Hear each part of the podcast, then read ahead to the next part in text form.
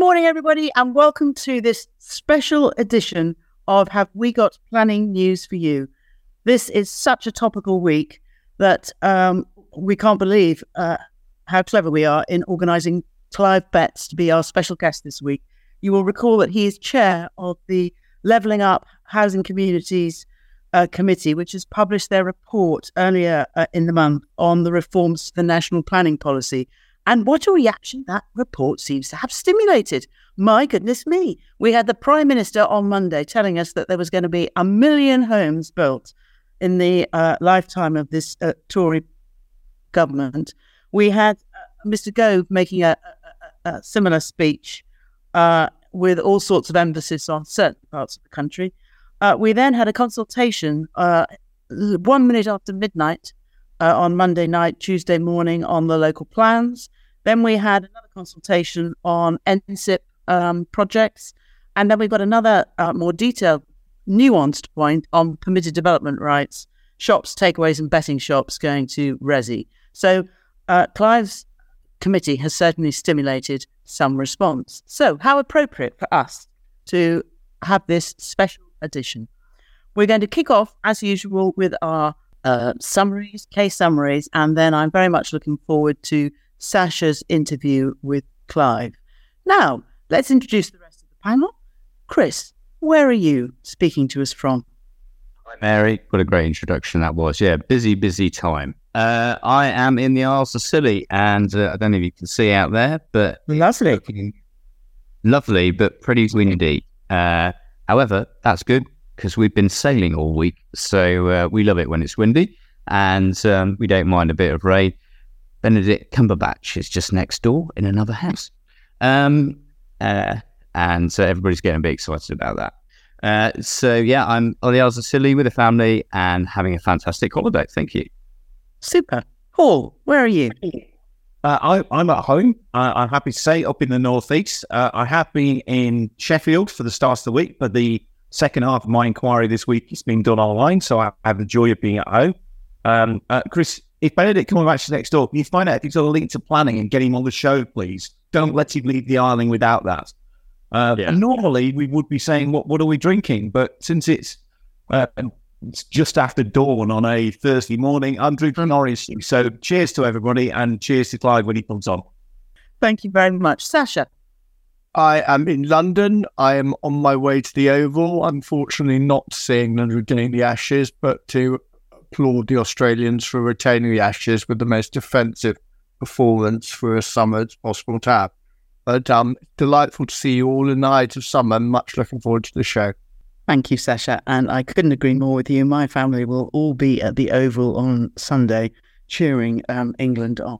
So, without further ado, uh, shall we go straight into our case summary? And we start with Chris, who's going to tell us about the Fry and Son High Court challenge. Indeed, uh, and uh, if Rob can bring up the uh, the screen, we've got the uh, the case. It's C uh, CG Fry and Son against the Secretary of State and Somerset Council. And this involved our very own Charlie Banner. Um, and uh, it's an issue all about nutrients, and in this case, all about phosphates. And uh, it's quite complicated. So the case concerns potential adverse effects on the Somerset levels and a Moors Ramsar site uh, from the claimant's proposed housing-led development on land east of Wellington in Somerset.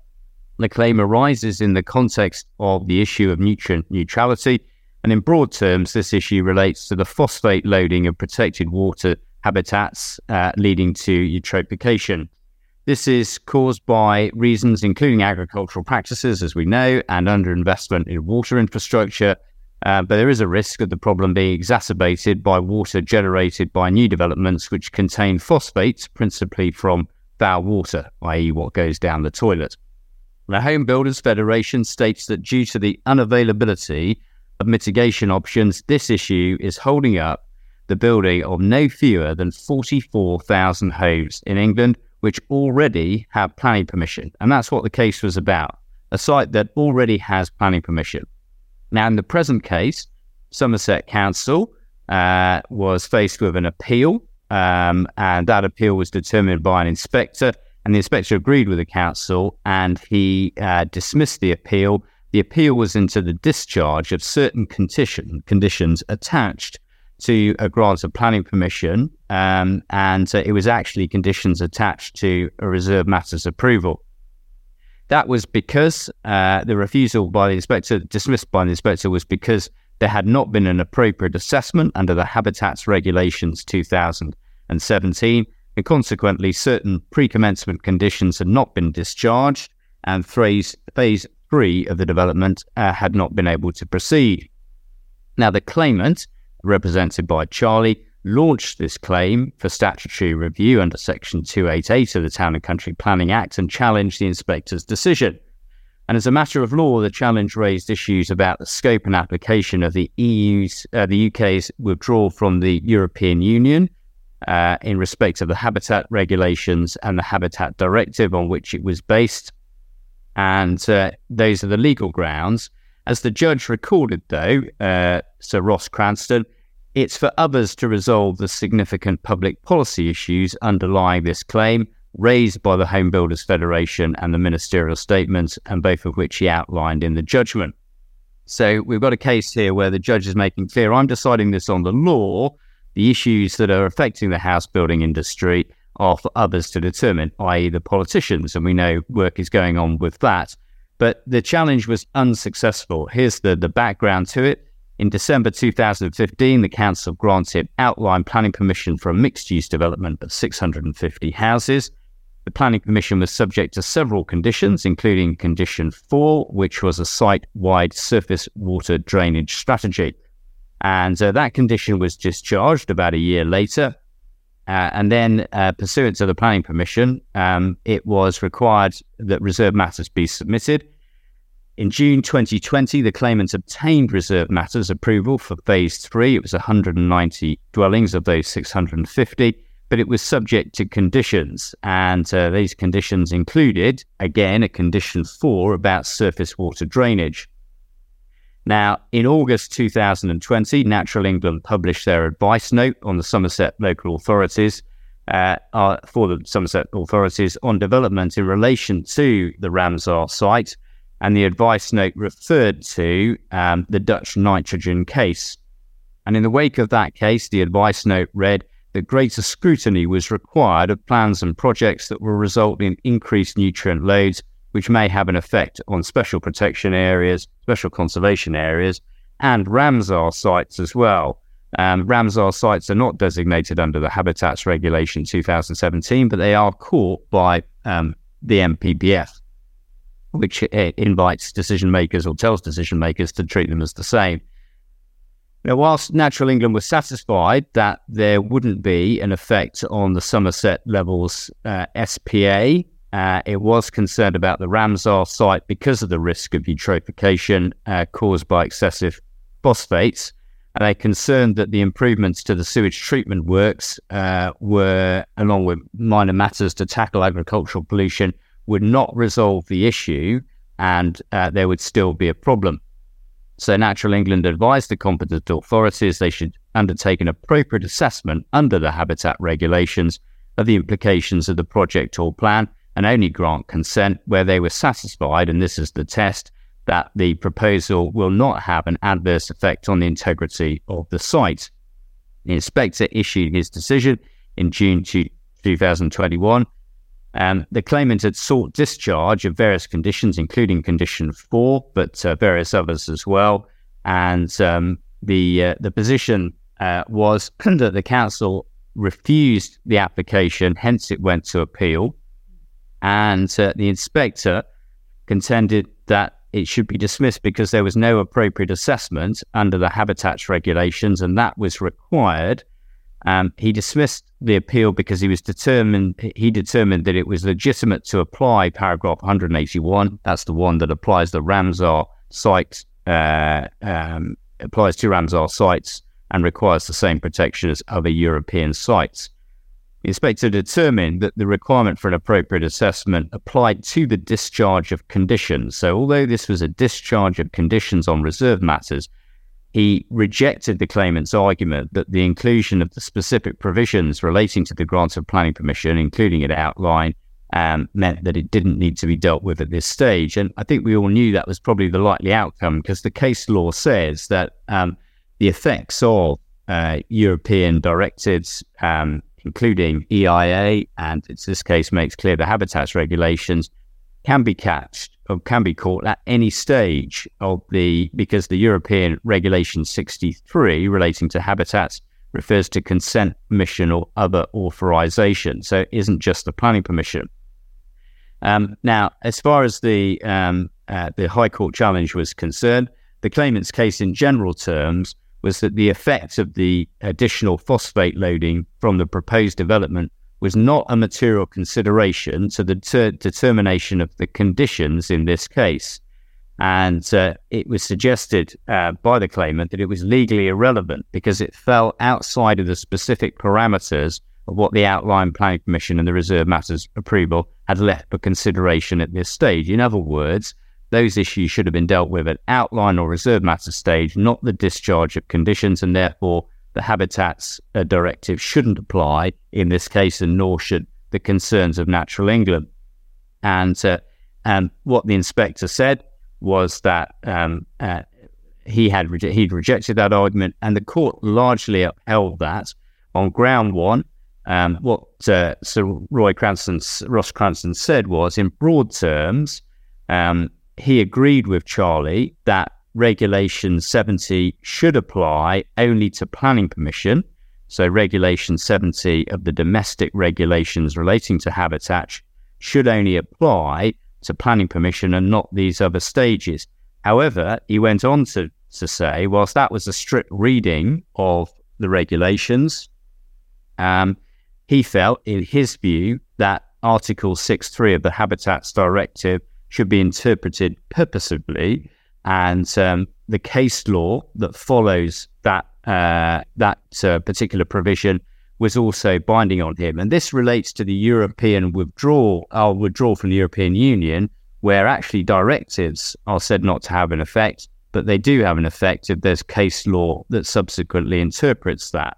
So the overall conclusion from the judge is at paragraph 64 of the judgment. He says the upshot is the Habitats Directive and Habitats regulations mandate that an appropriate assessment be undertaken before a project is consented. That is irrespective of whatever stage the process has reached according to UK planning law. The basal fact in this case is that uh, neither at the permission nor the reserve matters or the discharge of conditions stage had there been an appropriate assessment the application of the Habitats Directive and a purpose of interpretation of the Habitats regulations require the application of the assessment provisions to discharge the conditions, and the strict precautionary approach required would be undermined if they were limited to the initial permission stage in a multi stage process. There were two other grounds of appeal, those were dismissed as well. But the important point to say is that the judge himself granted uh, Charlie's uh, team, Charlie's client, permission to leapfrog the Court of Appeal and take this matter straight to the Supreme Court, such as the significance of the issue.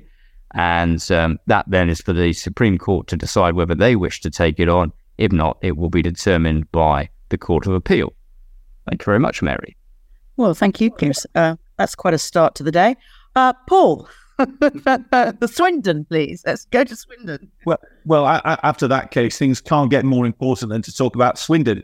Um, Swindon, as we know, is a, a, a town halfway between London and Bristol, which dates back to the Bronze Age, and according to Wikipedia, has literally nobody interesting from there. It's the only time oh. a Wikipedia in, in, intro in, in which we says nobody of note from from Swindon. So there must be someone. So the good burghers of Swindon need to get on and tell me who's from Swindon.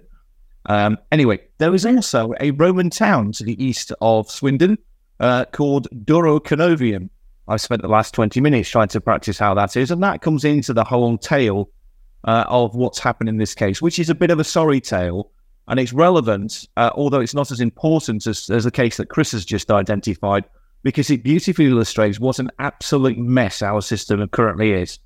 So, you had back in November of last year, and in fact, I think we covered it briefly on the show, an appeal uh, allowed by Mr. Inspector Sims um, for 220 houses. Uh, so a bit of uh, Class A, uh, and also a new primary school on a site on the east of Swindon within an area uh, uh, called Foxbridge Village North, which is part of an allocation referred to uh, in the decision as the NEV. Although the decision doesn't actually tell us what NEV stands for, so you have to dive into the the background documentation. It's an allocation of the adopted local plan for a huge number of dwellings, 8,000 dwellings, which were meant to come forward in small villages. And each village was meant to have a primary school. And the council uh, brought forward an SPD on the back of uh, an infrastructure policy saying we want every site that comes forward to contribute fairly to infrastructure. And it has the usual shopping list that you would expect to see, except in this instance, the shopping list for infrastructure contributions that the council was looking for was huge. The difference between the council and the appellant, and Sash can, t- can tell me if I'm wrong in relation to this, uh, as reported, was the council wanted a fifty-five thousand uh, from uh, uh, the developer for infrastructure. They wanted a two-form entry school, notwithstanding uh, that that uh, there was no evidence that you would get beyond a one-form entry school, even with the development and even with the adjacent development. and the council's position was that if you didn't bring forward development in accordance with our SPD on the back of our policy, then the development wasn't sustainable. Well, you have a very common sense and sensible decision from the inspector saying, don't be daft. All these policies are qualified. You've got to look at viability. The rest of the allocation isn't coming forward as expected. So I'm going to determine this application essentially on its merits, mindful of the context within, within which it comes forward. So there was an agreement of 15% affordable housing, for example, which is half of what was viable as being what was what was the appropriate figure. That was actually in the state of common ground. I say that with a degree of jealousy, having spent the last two days arguing about the viability of a, a building in Sheffield. Um, so there was no argument that uh, Sash had to talk about in terms of all the exciting inputs you have for viability. So you get a very sensible decision from the inspector, essentially saying, you haven't got a five-year land supply. You need this housing. I know it's not delivering everything you want. You've got a lot of aspirations, but I'm going to allow the appeal. There's then a challenge under Section 288, which came before His Honour Judge Jarman sitting as a Deputy High Court judge. And there were three grounds of challenge, and the grounds of challenge were quite techy. Um, so um, the, the first was an, an, interpretation of the infrastructure policy, which essentially said you can't qualify what's in the infrastructure by viability assessments in terms of what's what's required, both from the SPD and the overarching policy. And uh, the judge said, well, it actually is qualified because it says as appropriate, and as appropriate can encompass where viable. Uh, the, the, second one uh, was the approach that was taken to precedent, where the, the inspector dealt with this quite quickly and said, look, this doesn't bind any other decision in relation to this. I'm deciding this on its merits. And uh, essentially, the complaint was, well, hold on, you're not really grappling with this point. And the judge said, well, you don't have to if it's not one of the big issues. So even though it was an issue uh, identified in closing submissions, it wasn't one of the principal arguments that was being considered. And then the, the, the third ground of challenge was essentially a detailed critique of how the approach to the school was was considered. And again, the judge rejected that. So you've got a very detailed challenge to a very carefully uh, combined judgment. But the point is this: this is an allocation. It's part of an allocation which is largely stalled. It's bringing forward housing. The application came forward in, in April of 2020, refused two years later, then goes to inquire in October 2022. Decision within a month from the inspector big up to the planning inspector for getting it out so quickly. And then we've got to wait almost a year later to find it free from challenge. Th- that's a broken system, and it uh, sets us up beautifully to have a conversation with Clive Betts. It should not take over three years to go from a small part of an allocated site to get a consent free of challenge. And, and but actually, the quantum. Can I just make two points? The quantum is quite small, two fifteen of a total allocation of eight thousand pounds. And two, it reinforces be careful what you sign up in a statement of common ground. Statement of common ground was completely agreed on viability. So thank you, Mary. No, no, don't you worry. Um, uh, well done, Sasha, and thank you very much, Paul, for uh, that summary. So uh, it's my turn next, and I've got the uh, exciting task of telling you all about Jeremy Clarkson's enforcement appeal. So we're going to Diddly Squat Farm and Rob, I wonder if you could please just bring up Plan A to make sense of this. I, I want to show you one of the plans that was attached to uh, the decision notice. because it, it ha- will help me to explain. So if we just leave that on the screen, uh, you will see there um, the uh, an area edged in blue and an area edged in green. So Mr. Clarkson um, runs Diddly Squat Farm, and the allegation was that there was an unlawful change of use uh, to a mixed agricultural cafe, restaurant, farm shop, parking, and lavatory uh, uh, facilities, as well as another allegation that um, a, a, use had commenced of a leisure attraction. And this all started off with an application for permission for an extension to a parking area. Uh, which was refused on a on an ordinary appeal, and then following that, West Oxfordshire decided to issue this enforcement notice. Now, the lawful use of the blue land uh, is agriculture, and the lawful use of the green land is the farm shop and the associated parking. And it's important um, to understand that the story sort of began in 2019 when the council granted planning permission for the farm shop um, to be used uh, as a farm shop with potential filming and associated parking. Uh, and that was a very important point because the inspector was conscious in the context of the enforcement notice appeal, and he dealt with that first. He was conscious that under Section 57.4, there is a right to revert back to the lawful use that uh, uh, w- was being undertaken prior to the uh, uh, the alleged um, change change of use. And the inspector noted that the, far- the, the farm and the shop, and I should just say that, that in total the farm ran to 400 hectares. Um, so there was one business, one partnership running the 400 acre hectare farm, and then there was another little partnership that was focused on the green land. And the inspector said that um, the farm and the shop were central to an ongoing TV series, uh, Clarkson's Farm, and that that fact was a major factor in determining the number of visitors. He there were lots of uh, small points about the, the wording of the enforcement notice, and he was able to correct all that without causing any injustice to the uh, the parties. But the, the one of the the crucial issues here was what was the planning unit?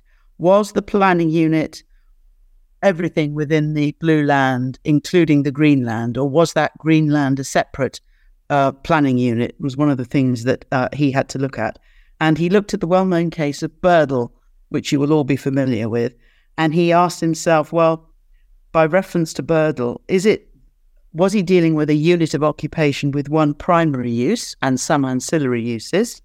Or was he dealing with one unit with mixed uses, but those mixed uses capable of moving around, fluid mixed uses?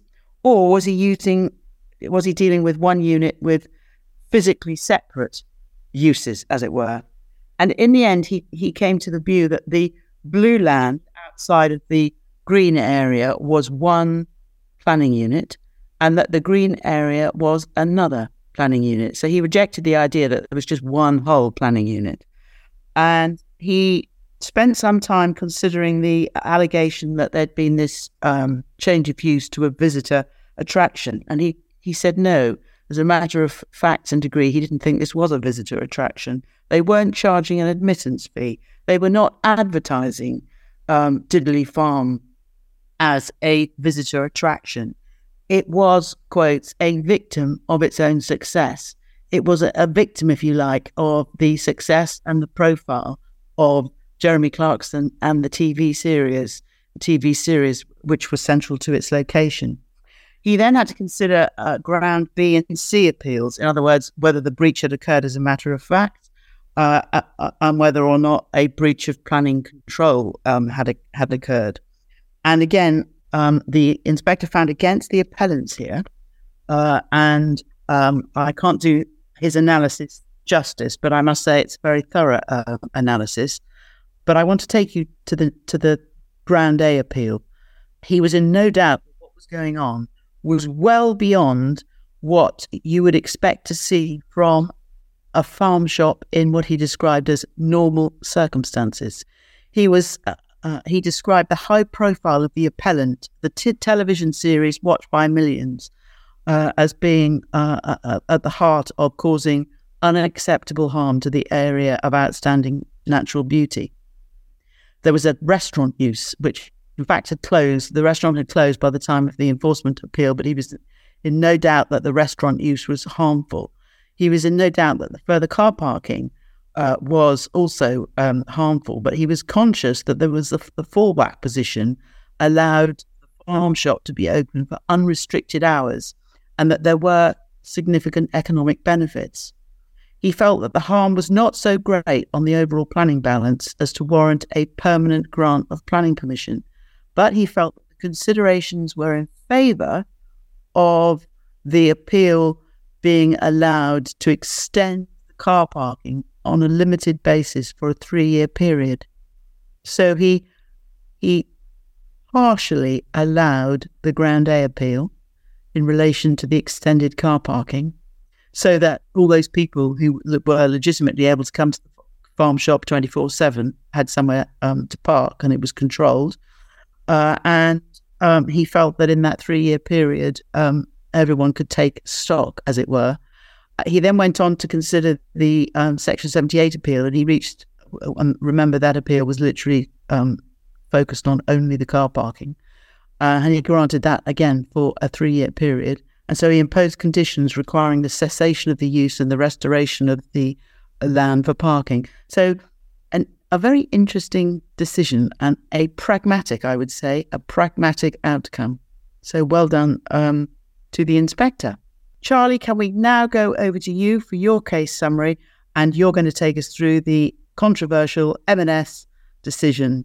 My case this week uh, is the widely publicised decision of the Secretary of State for Levelling Up, Michael Gove, to refuse a called in planning application for the demolition of the Marks and Spencers building known as Orchard House on Oxford Street in central London. You should see a picture of that on your screen now.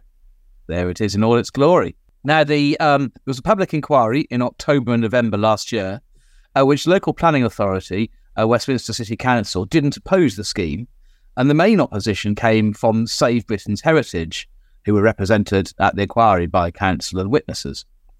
The inspector, David Nicholson, recommended that there should be a planning permission granted. Uh, the Secretary of State disagreed uh, in a decision published just over a week ago. And that decision has led to a furious explosion of criticism uh, in the planning and mainstream press uh, of that decision, most notably from the CEO of Marks and Spencers. When you look at the decision in detail, however, um, it's tightly reasoned, no doubt in some part due to the efforts of government lawyers. And on its face, there's nothing outrageous or obviously unlawful about the analysis, albeit doubtless lawyers will be poring over it to see if they can find some or other angle. Now, the Secretary of State's most significant disagreement with the inspector concerned heritage. There were two main aspects to this. The first related to the harm to the Grade 2 star listed as Selfridges building next door on Oxford Street. The inspector found that the proposed development, due to its height and design, would be prominent and distracting from the Selfridges facade, especially compared to what he called the deferential appearance of Orchard House that was subservient to the listed Selfridges building. Now, the Secretary of State agreed with those findings, but the inspector, in his report, gave the less than substantial harm he identified to Selfridges moderate weight. And it appears that in so doing, he took into account various mitigating factors as he saw them, such as the current uh, detracting colonnade along Orchard Street, uh, which the proposed development would remove. The Secretary of State, by contrast, took the view that given the significance of the Selfridges building, the less than substantial harm should carry what he called very great weight. Now, pausing there, disagreements on weight aren't normally matters uh, that the court would likely be interested in in the context of a challenge. Ultimately, weight is a matter for the decision maker. And it might be said that the Secretary of State's approach to weight, very great weight, as opposed to the inspector's moderate weight, to that harm to a heritage, designated heritage asset, is supported by the statutory duties relating to heritage and the NPPF, which at paragraph 199 expressly requires great weight to be given to the conservation of heritage assets. The second area of disagreement relating to heritage related to the weight to be given to the loss of Orchard House itself, which was a non designated heritage asset. The inspector has said in his report, uh, and I quote, that Orchard House is a respectable, if not quite handsome, building for its time. Its loss would be a little sad, those for whom it's a familiar sight, but in the context of the vast number of listed classical Portland stone buildings in London, I find the harm will be no more than that. Now, Mr. Gove disagreed. He quoted with approval Historic England's description of the value and importance of Orchard House. Uh, he said that although Historic England hadn't objected to the proposal, nonetheless their description of the value and importance was still relevant. And he expressed the view that the detracting factors that the inspector had referred to in his analysis had been overstated. So he differed from the inspector as, the, as to the weight to be given to the loss of that uh, building. He gave the weight substantial weight. The other main issue was the carbon emissions from the de- demolition and rebuilding exercise, which it, both the inspector and the Secretary of State acknowledge will be significantly greater than the carbon emissions from refurbishing the building. The Secretary of State was that in the circumstances where the buildings in question are structurally sound and in a location with the highest accessibility, a strong reason would need to be shown to justify demolition and rebuilding. This turned to whether there was a realistic prospect of an alternative scheme going ahead involving refurbishment. The extent to which alternatives demolition had been properly considered was also at the heart of considering whether the public benefits outweighed the heritage harm. The applicant's position had been that if permission was refused, M&S would vacate the building, which they considered no longer fit for purpose, and a new department store similar occupant wouldn't be found. Save Britain's Heritage contended that the prospect of uh, refurbishment to make the building fit for such purpose hadn't been properly and fully considered. The Secretary of State and Inspector agreed that the onus lies on an applicant in these circumstances to demonstrate that refurbishment would not be deliverable or appropriate, uh, because it's for the applicant to show they've considered all reasonable alternatives to the heritage and carbon related harm. The inspector noted, uh, sorry, the Secretary of State uh, noted that the inspector found it difficult to draw clear conclusions on some aspects of the consideration of alternatives. In particular, the inspector had said that it was difficult to judge the viability evidence, not least because of lack of information on land values. The inspector had found that the alternative proposed by SAVE wouldn't be commercially viable or feasible, but what the Secretary of State noted was that the inspector hadn't analysed uh, the other alternatives canvassed by some other parties. Overall, the Secretary of State felt that the evidential onus of showing there was no viable and deliverable alternative hadn't been surmounted by the appellant. And the Secretary of State also considered that as a result, the inspector's finding that if the appeal was dismissed, there would be significant harm to the viability and vitality of Oxford Street uh, was overstated. He considered that the position was one of only potential harm. So, overall, the Secretary of State found the necessary justification hadn't been put forward by the applicant for the extent of heritage harm he'd identified, as well as what he considered to be a lesser but still important consideration, namely the carbon emissions associated with demolition as opposed to refurbishment. Now, what happens next is going to be very interesting in this case. Uh, uh M&S uh, had said to the inspector at the inquiry that they would quit the store if the application was refused. Their CEO's uh, strongly worded statement on the decision last week was arguably slightly more ambivalently worded, saying M&S would review its position on Oxford Street. Given their strident criticism of the decision, one must assume that their lawyers are poring over it to see if there are any angles for legal challenge. And of course, in any such situation like this, there's always the prospect of a re- revised scheme to try and find a way through. Well, whichever one of, or ones of those routes, or indeed any other routes uh, others are taken, it seems absolutely inevitable that the last word in relation to this matter has not yet been had. Thank you very much. Back to you, Mary. I think I can. I'm able to welcome Clive. Hello, Clive. Welcome. Good morning. Hello. Hello. Hello. Hello, Paul. Hello, Sasha. Hello, Chris. Hello. Welcome to this very special edition. Have, have we got planning news for you? Uh, I, I, mentioned in my uh, introductory remarks right at the outset that your committee's report had stimulated an incredible response this week, it, it, there seems to have been all sorts of things happening. It's, it's as if the government wants us planning uh, professionals to spend our summer holidays reading consultation uh, documents. Um, so they had threatened nine more at one stage, so I don't know whether they're still on. Well, that.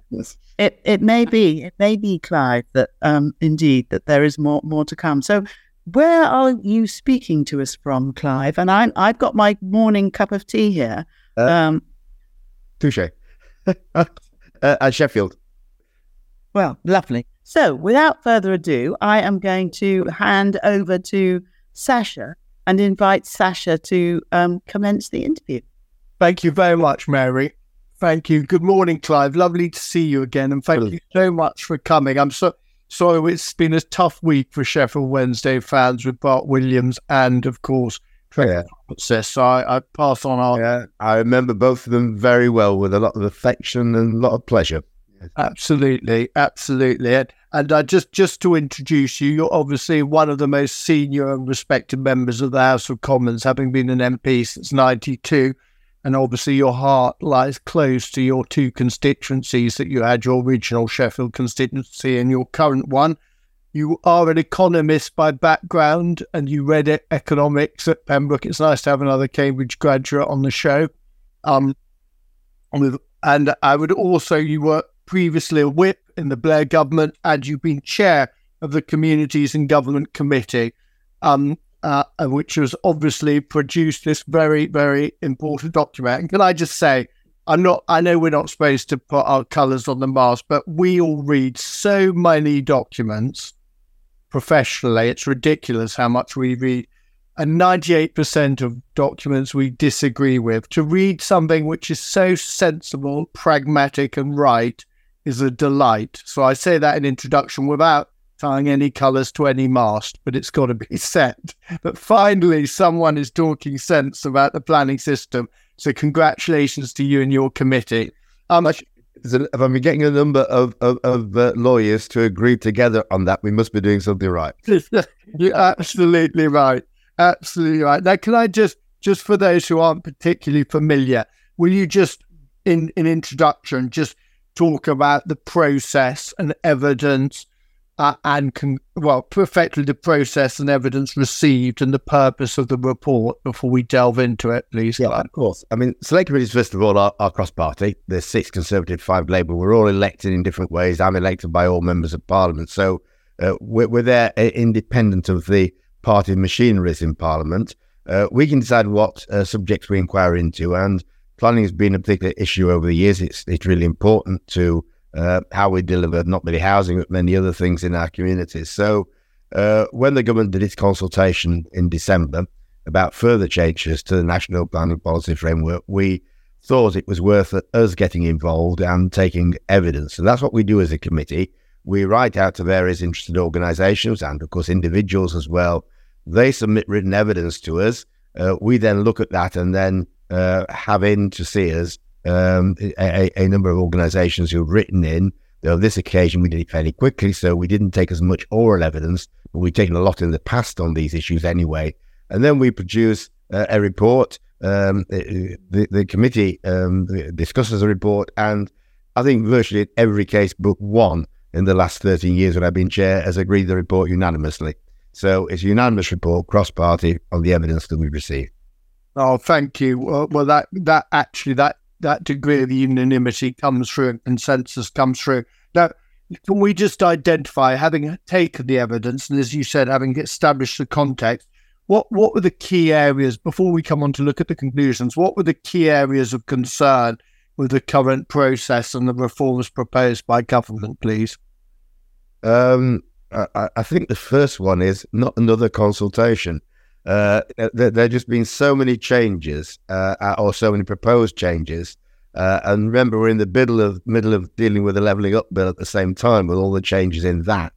Uh, you know, uh, and is the system going to be further destabilised, any concerns around about local plans being stalled uh, as planning departments decide to wait and see what the next change brings? So we were concerned about that, and I think overridingly um, concerned about house building numbers. I mean, that is a big issue, a big challenge. So, uh, know, targets that have never been hit, targets that need to be hit, uh, and what effect are these consultations going to have uh, on, on, that? Uh, and indeed, on particular things like uh, uh, affordable housing at a time when so much housing, both in the uh, the, the, the to buy sector and in the rent sector is beyond people's ability to pay for it. I think I think that's a really important point about the false dawns that you grasp because what is so unrecognised, yet your committee does this, is the false dawn of the white paper in 2020 with enormous facts, and it just ended up in a cul-de-sac.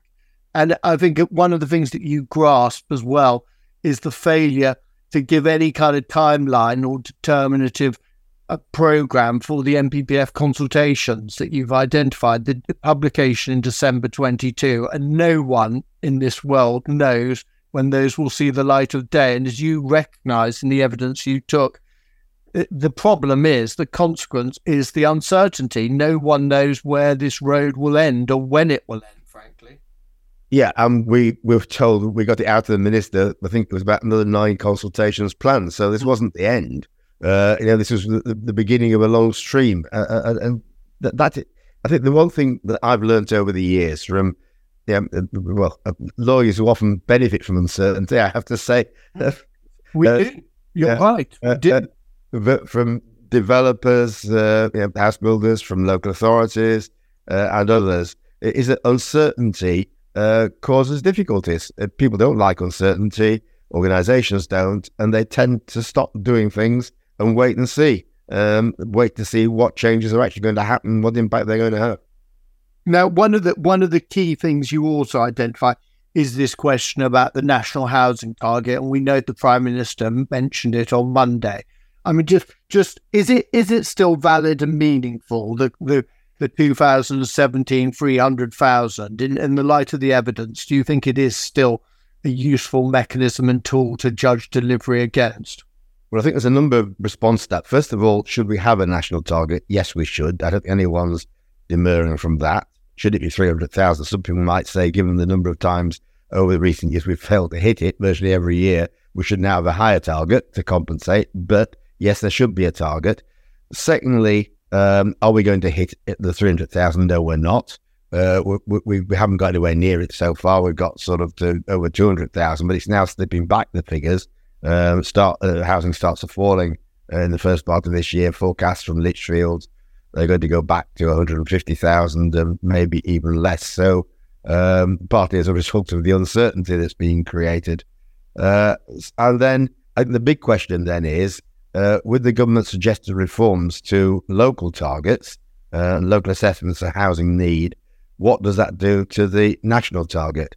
And in some ways, you, you don't have to be you know, an expert lawyer or an expert politician to work out that, that if you're going to hit a national target of 300,000, that means all the local targets that have to be hit uh, to add up to that 300,000.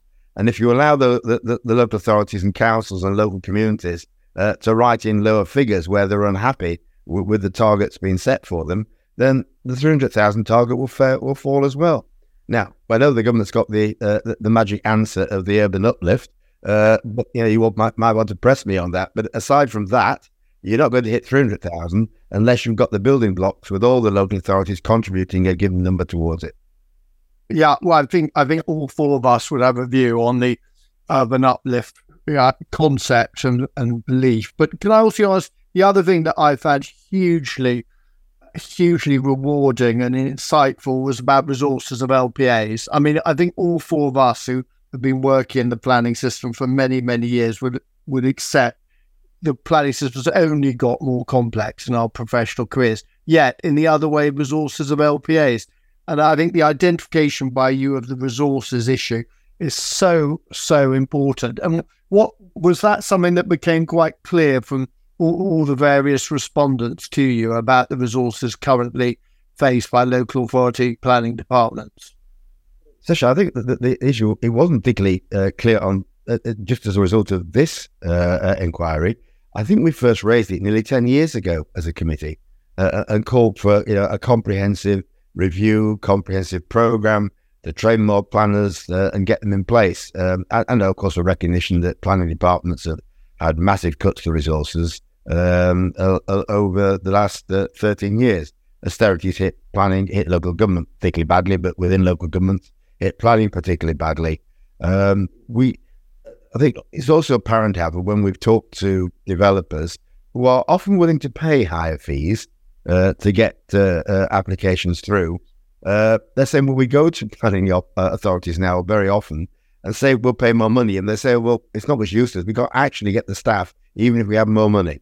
Uh, and I think that that is becoming a, a, a crisis now. Just the, the, lack of planners in the system Uh, who, who, who, are there to be employed, uh, and that's a longer term thing than putting some more money in. And to be fair, also individually, if one goes to the micro level, I mean, when you speak to ACE officers on the ground, their caseloads are just completely unsustainable. 30 to 40 cases or files that, I mean, all of us would be terrified of having, frankly. I mean, what, what also moving on, it's another element of the local authority function, development plans. What was your general views on how well the development plan system is working in 2023? Well, uh, not very well, I think, simply because so many authorities haven't got a plan in place. And that, I think, leads on from what you just said about caseloads. Uh, if the pressure is on, um, local authorities as a whole and ca- uh, caseworkers in particular, local uh, planners dealing with cases, to turn around individual applications, that becomes the driving uh, element in, in the planning department's life. Uh, and, and, local plans are something you get round to when you can, uh, because you know they're just an additional thing to have to do. Now it shouldn't be like that. Local plans should be the heart of the planning system because without them, uh, you get disparate development, uh, development happening in the wrong places, uh, not thought through, and major local uh, contention with communities arguing against against individual schemes. So local plans instinctively, I feel, are at the, the heart of what the planning process should be but in, increasingly they become less relevant because they either don't exist or they're not up to date. Uh, uh, and I think we've taken the view that if you uh, a local plan, which is more than five years old, it, it, its relevance is severely diminished. Uh, and then tell us about we we know the timeline that we had the December 2022 NPPF proposed changes, which are obviously pretty seminal, particularly with the advisory housing target. We've got 26,000 consultation responses, which is probably a reflection of the importance of the issues set out in the consultation doc. And we've currently got the government ruminating on those changes. I mean, what what do you think the consequence of that timeline is? Here we are at the end of July 23 and no real end date of when the government will finally jump on what their position is. Um, well, more uncertainty because when the minister came to talk to us about this, she couldn't give us any information at all. Mm-hmm. We're, we're, looking at all these uh, uh, all these representations, uh, all the all these responses to the consultation. Mm, yeah, it, it's. I think she didn't quite say the way uh, uh, the words. It's overwhelming our department, but it probably is actually in terms of what they're trying to do. On top of that, you still got the levelling up bill, which is stuck in the House of Lords. Uh, I think with more amendments than any bill's ever seen uh, and it may be there for some time yet. They haven't got through all the amendments, uh, relative amendments, uh, um, relevant amendments uh, to these issues yet. So uh, I, I, I, think, again, it's not been formally announced, uh, but that the feeling is that government won't come back and respond to the NPPF issues consultation until they've got the levelling up bill through. Uh, the cynical re- um, the, the, so, conclusion there might be that the government knows that it's got to buy off some backbenchers. That's what the NPPF changes were partly to do, uh, who are lobbying against housing in their constituencies. Uh, and, and they need to buy them off to create uh, uh lo- an easy ride for the levelling up bill when he comes back to the Commons. Uh, once they've got the bill through, then they'll bring these uh, responses to the NPPF changes. It looks like that might be the process. But but it, it's really not great that the whole of it's been held up. I think by the need to square off some Tory backbenchers. And also, Mary, in her introduction, mentioned that the government is also undertaking yet another huge round of consultations, including reforms, pretty fundamental reforms to the local plan system. And the question can be asked, and I'm going to ask it of you, is how can you consult on various material changes to the planning system when no one knows what that system is actually going to look like with the NPPF? It seems, in a sense, bizarre to ask people their views until the overarching NPPF is finalised and people know what the system's actually going to look like. Um, I think I can only agree with that comment, Sasha. And, you know, from the yeah, from the very beginning of the NPPF changes back when Greg Clark was a planning minister, to be fair, did adopt a, adopt a more approach to these uh, uh, uh, these arrangements. Uh, we, have said, you know, after five years, you should take a rain check and just step back and say, what have the impact of the changes been? And at no stage uh, since they began on, on, this journey many years ago have we had that step back, that overall look, uh, that that complete review of the system, that that that uh, analysis of, of, what impact the changes have had, uh, and, and looking forward on the basis uh, of, of, that assessment. We've never had that. We've just had a number of knee-jerk re- reactions. It's almost every time we don't hit some target at national level. Uh, oh, the system must be wrong. The planners must be wrong. Councils must be wrong. Uh, yeah, the law's wrong. Let let's change something as as to make it look as as a government we're doing something. I know. I, I did really like your the point of the committees, which was could we actually do an audit of what's happened in the past yeah. To judge the effect of things we're proposing in the future? Rather novel concept, but it seemed blindingly sensible to me in the sense to, well. to do that, that exercise. Now, tell me also, let probably on the cold face that we are all at affordable housing and the complete failure across the country to make adequate provision. It's noteworthy, as I'm sure you knew, and actually heartbreaking on Monday, the 131,000 children in temporary accommodation and 105,000 households, records for 25 years.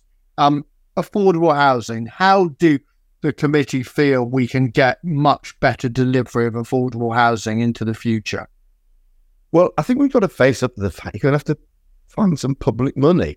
Uh, you know, we, we, we, we've increasingly relied more and more on 106 agreements, and um, they are, yeah, the, we're having all the arguments about the infrastructure levy and will it replace 106, will it deliver the same numbers? But I think the, the National Housing Federation said very clearly to us, Kate Henderson, when she came to give evidence to one of our inquiries, uh, but we shouldn't simply be uh, trying to emulate uh, what's going on now because what's what's been built now isn't sufficient. Uh, and we did a further uh, another report a few years ago, and we've repeated our findings on that.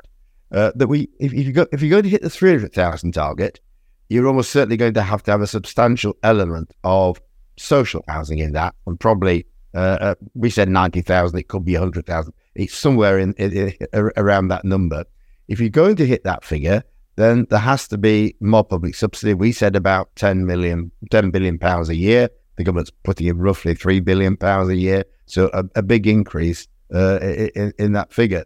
Uh, we're just doing an inquiry into housing association and local government finances uh, for housing, uh, and somebody said very perceptively to us, if you, if you, if you're going to have to have if you want subsidised housing, then you have to have subsidies.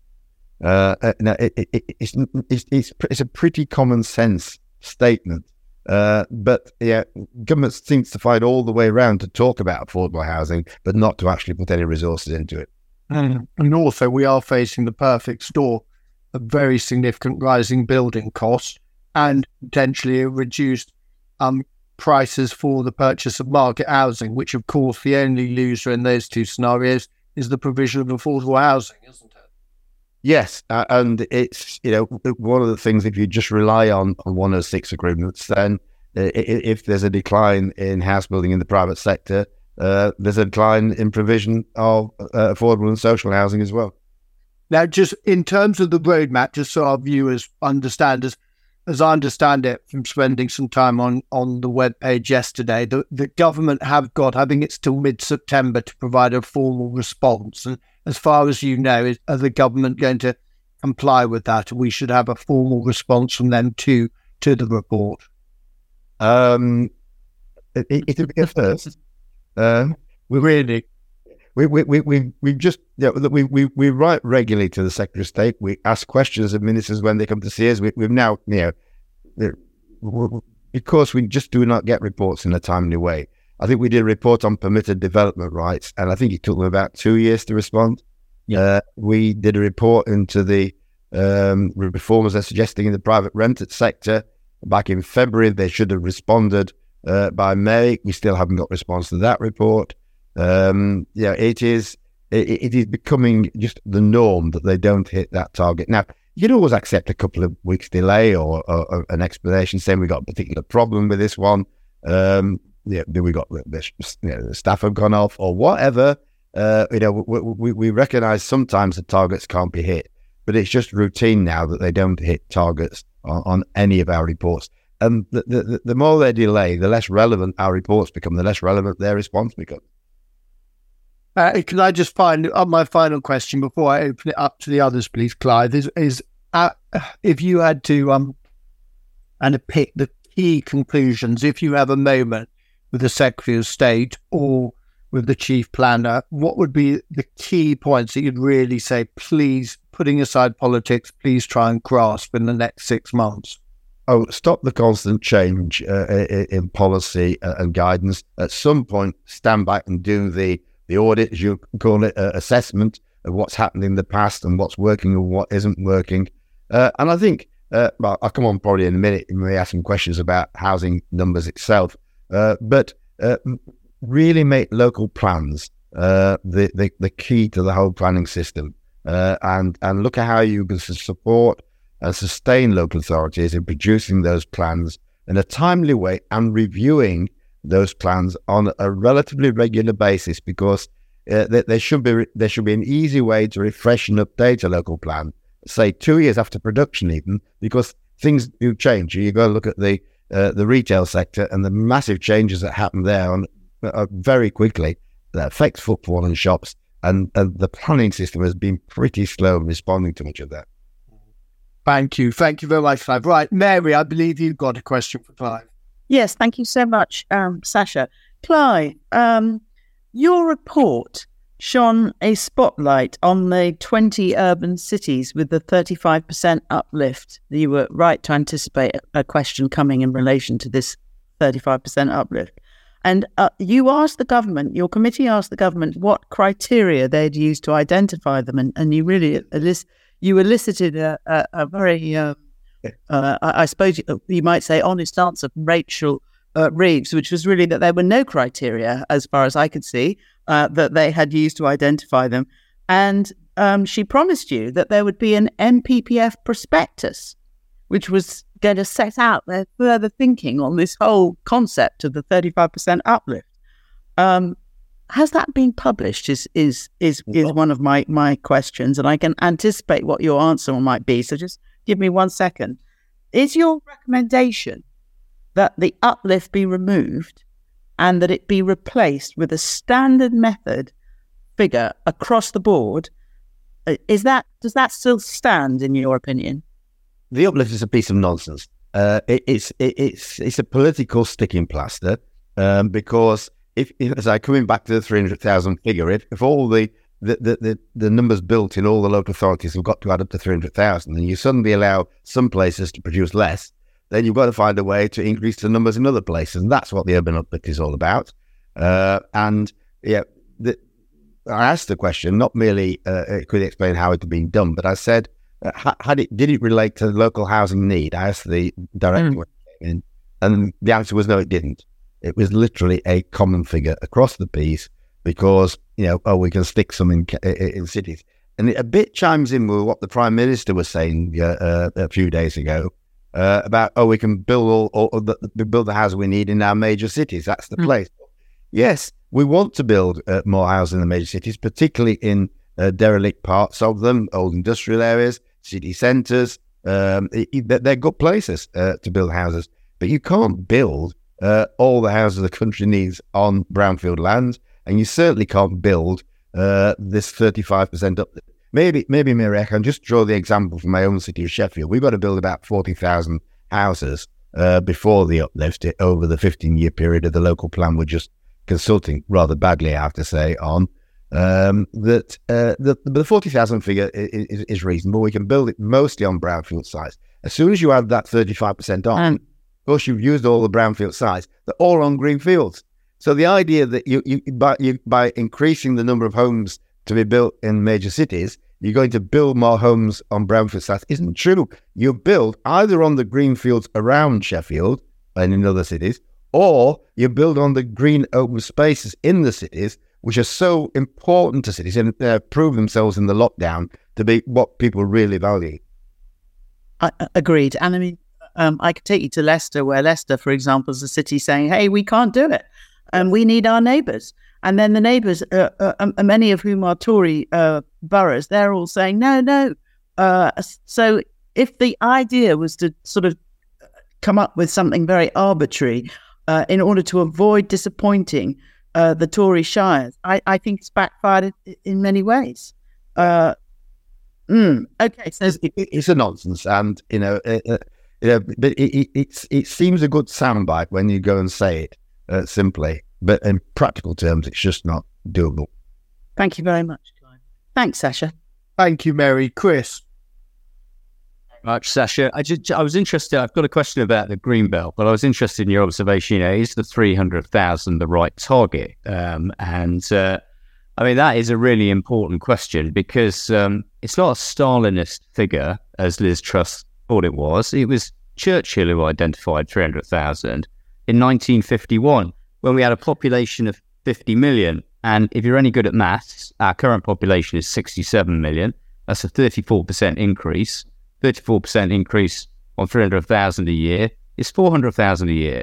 So, you know, if Churchill was saying we needed 300,000 in 1951, what we need is 400,000. And that's before you even touch the backlog, the 6 million homes we haven't built on the 300,000 a year, which is every year since 1969. 6 million, we need about a million homes a year.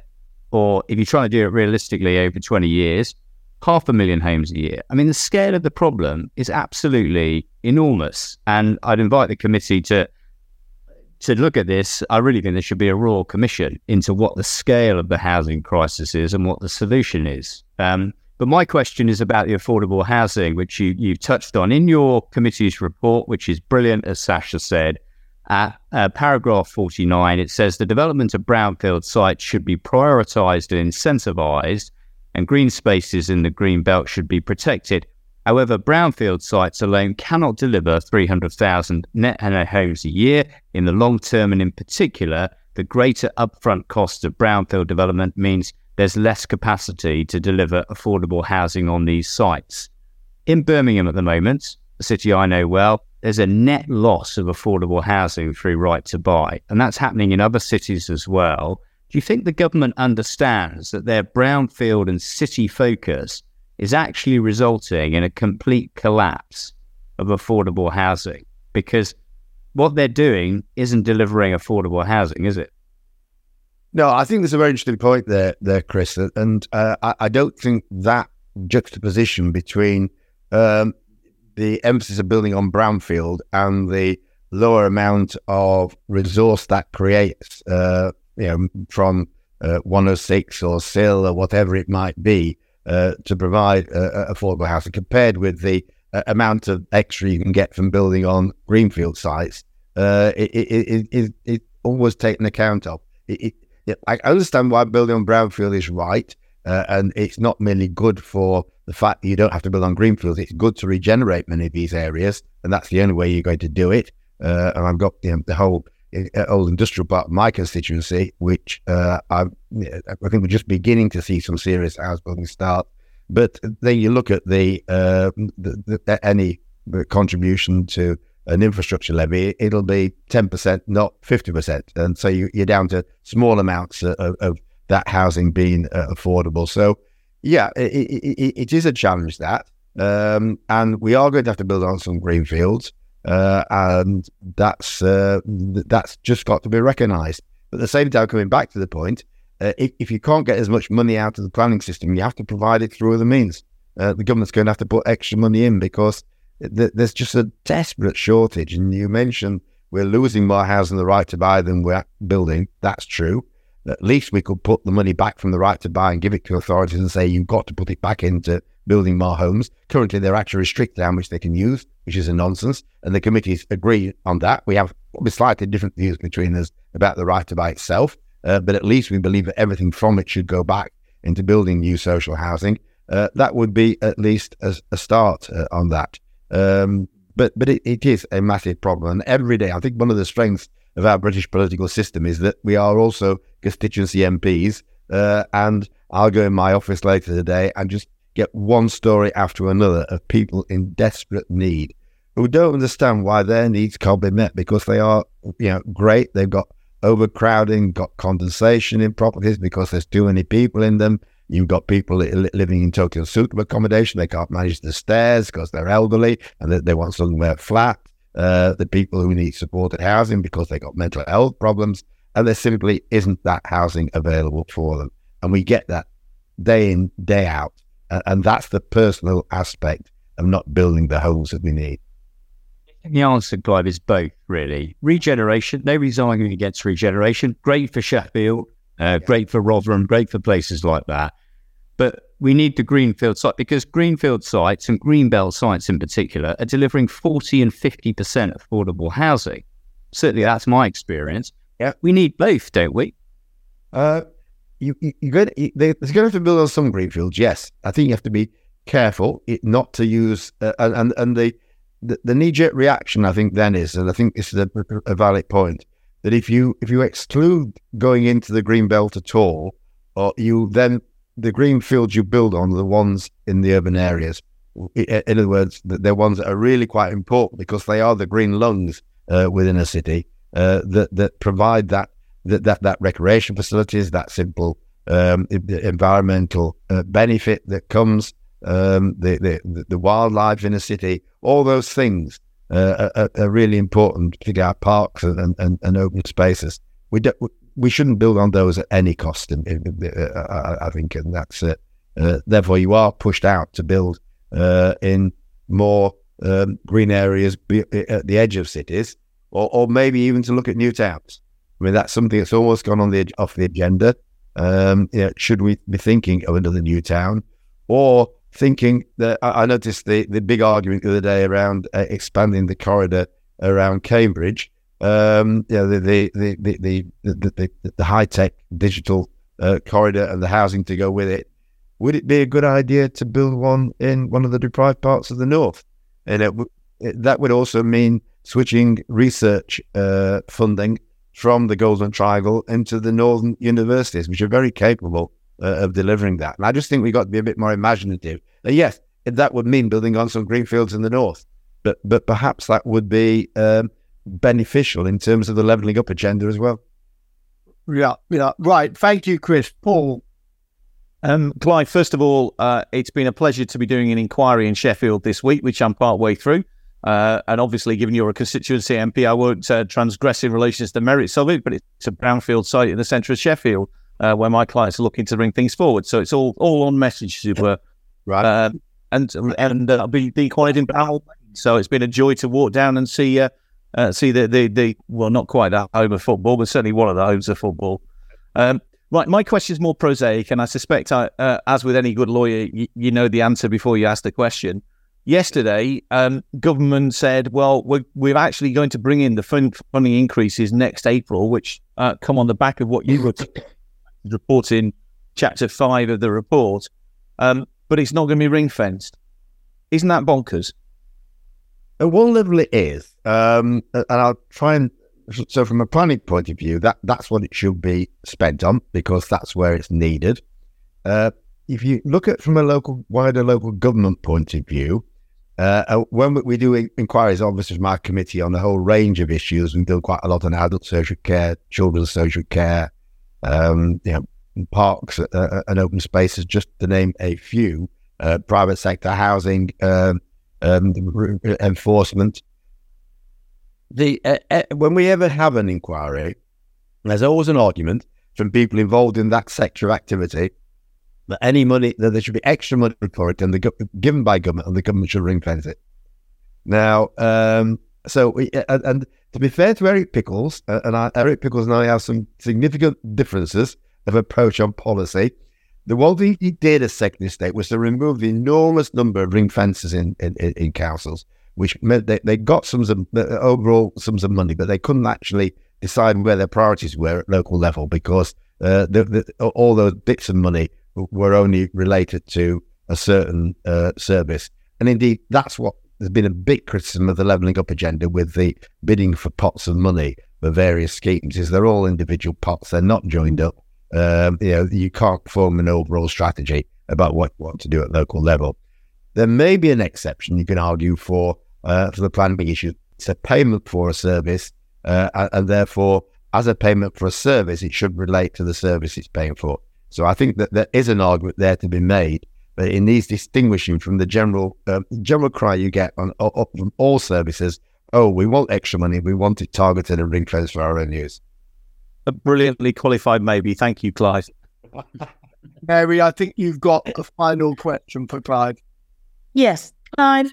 Um, I, am asking this question uh, on behalf of Charlie. He had an idea that we should go back. Government should go back to the the um, the, the situation that was prevailing in the days of Prescott, where there should be more joined up thinking, and the departments should come together so that we can have transport, uh, health, housing, sort of talking to each other, uh, and, there would be more joined up thinking rather than just having a leveling up sitting there in one um, department. Do, do you think there's some merit in that?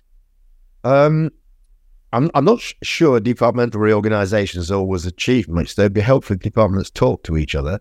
Um, I mean, I yeah, you, we mentioned the urban uplift before, and that seems to run completely contrary to the government's environment strategy about people in urban areas having access to open space. Uh, you know, and, and, the two just not, do not seem to talk to each other at all. And we, we have done a report on on uh, funding for levelling up recently, and the thing we said was levelling up is not just a one department agenda. It has to be a whole of government agenda because it is about transport infrastructure, it's about skills, uh, it's about research in universities, it, it's, it's about so many different things. And there's no evidence at all that, that so far government has approached this on a, on a cross government basis.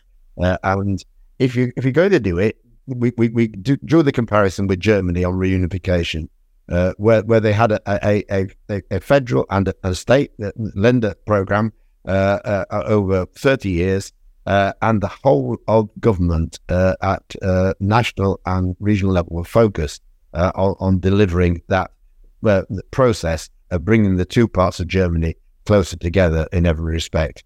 Uh, there just isn't that sense of commitment in, in, government at present to do that. It's almost well, leveling up is the department's name; they can get on with it. Yes. Yeah, so, so you're saying reorganisation is not the answer to that, but there needs to be some um, I, I don't know, some cross cutting uh, between the uh, the various departments uh, in order to maybe a minister responsible for you know the cross cutting communication between departments to make sure that they all do talk to each other. Maybe the cabinet office has got to do that. I mean, we asked the okay. the, the, the, the department we, how, how you know the leveling up minister uh, how much uh, the, all the government departments were spending on leveling up. They couldn't answer it. They haven't got, yeah. didn't know. Uh, and it, it, there is a massive challenge there because it has to be not just about bits of money, but it has to be the totality of government spending. Are you redirecting it to the most deprived areas? Now, the government shrinks in horror at that point because, uh, wait a minute, we're not about levelling down, they say, we're just about levelling up. Well, that's a piece of nonsense. Uh, you know, you're either going to spend more money uh, to improve the situation of the worst parts of the country, or you're going to switch money from the um, the, the, the, the, highest growth, high, uh, most affluent areas uh, into the poorest areas. It's one or the other. Uh, it, it, can't be neither. Otherwise, you're going to achieve nothing. Well, can, thank can you. I, can I say, Clive, thank you so much. We could actually spend the whole of the morning. But like, just on behalf of all of us, thank you so much for coming on and giving such a lucid and sensible um, articulation of what the committee views well on the current planning system and the NPPF. So thank you, Mary. Thank you very much, Sasha. And, and, and indeed, thank you, Clive. And viewers, I hope you've enjoyed this special edition. We hope to be back on the 21st of September, and fingers crossed, we hope to have Paul Morrison uh, from the Planning Inspectorate uh, as our first guest ne- next season. I think that's us done. Thank Cheers. you. Thank you, Clive. Thanks, Clive.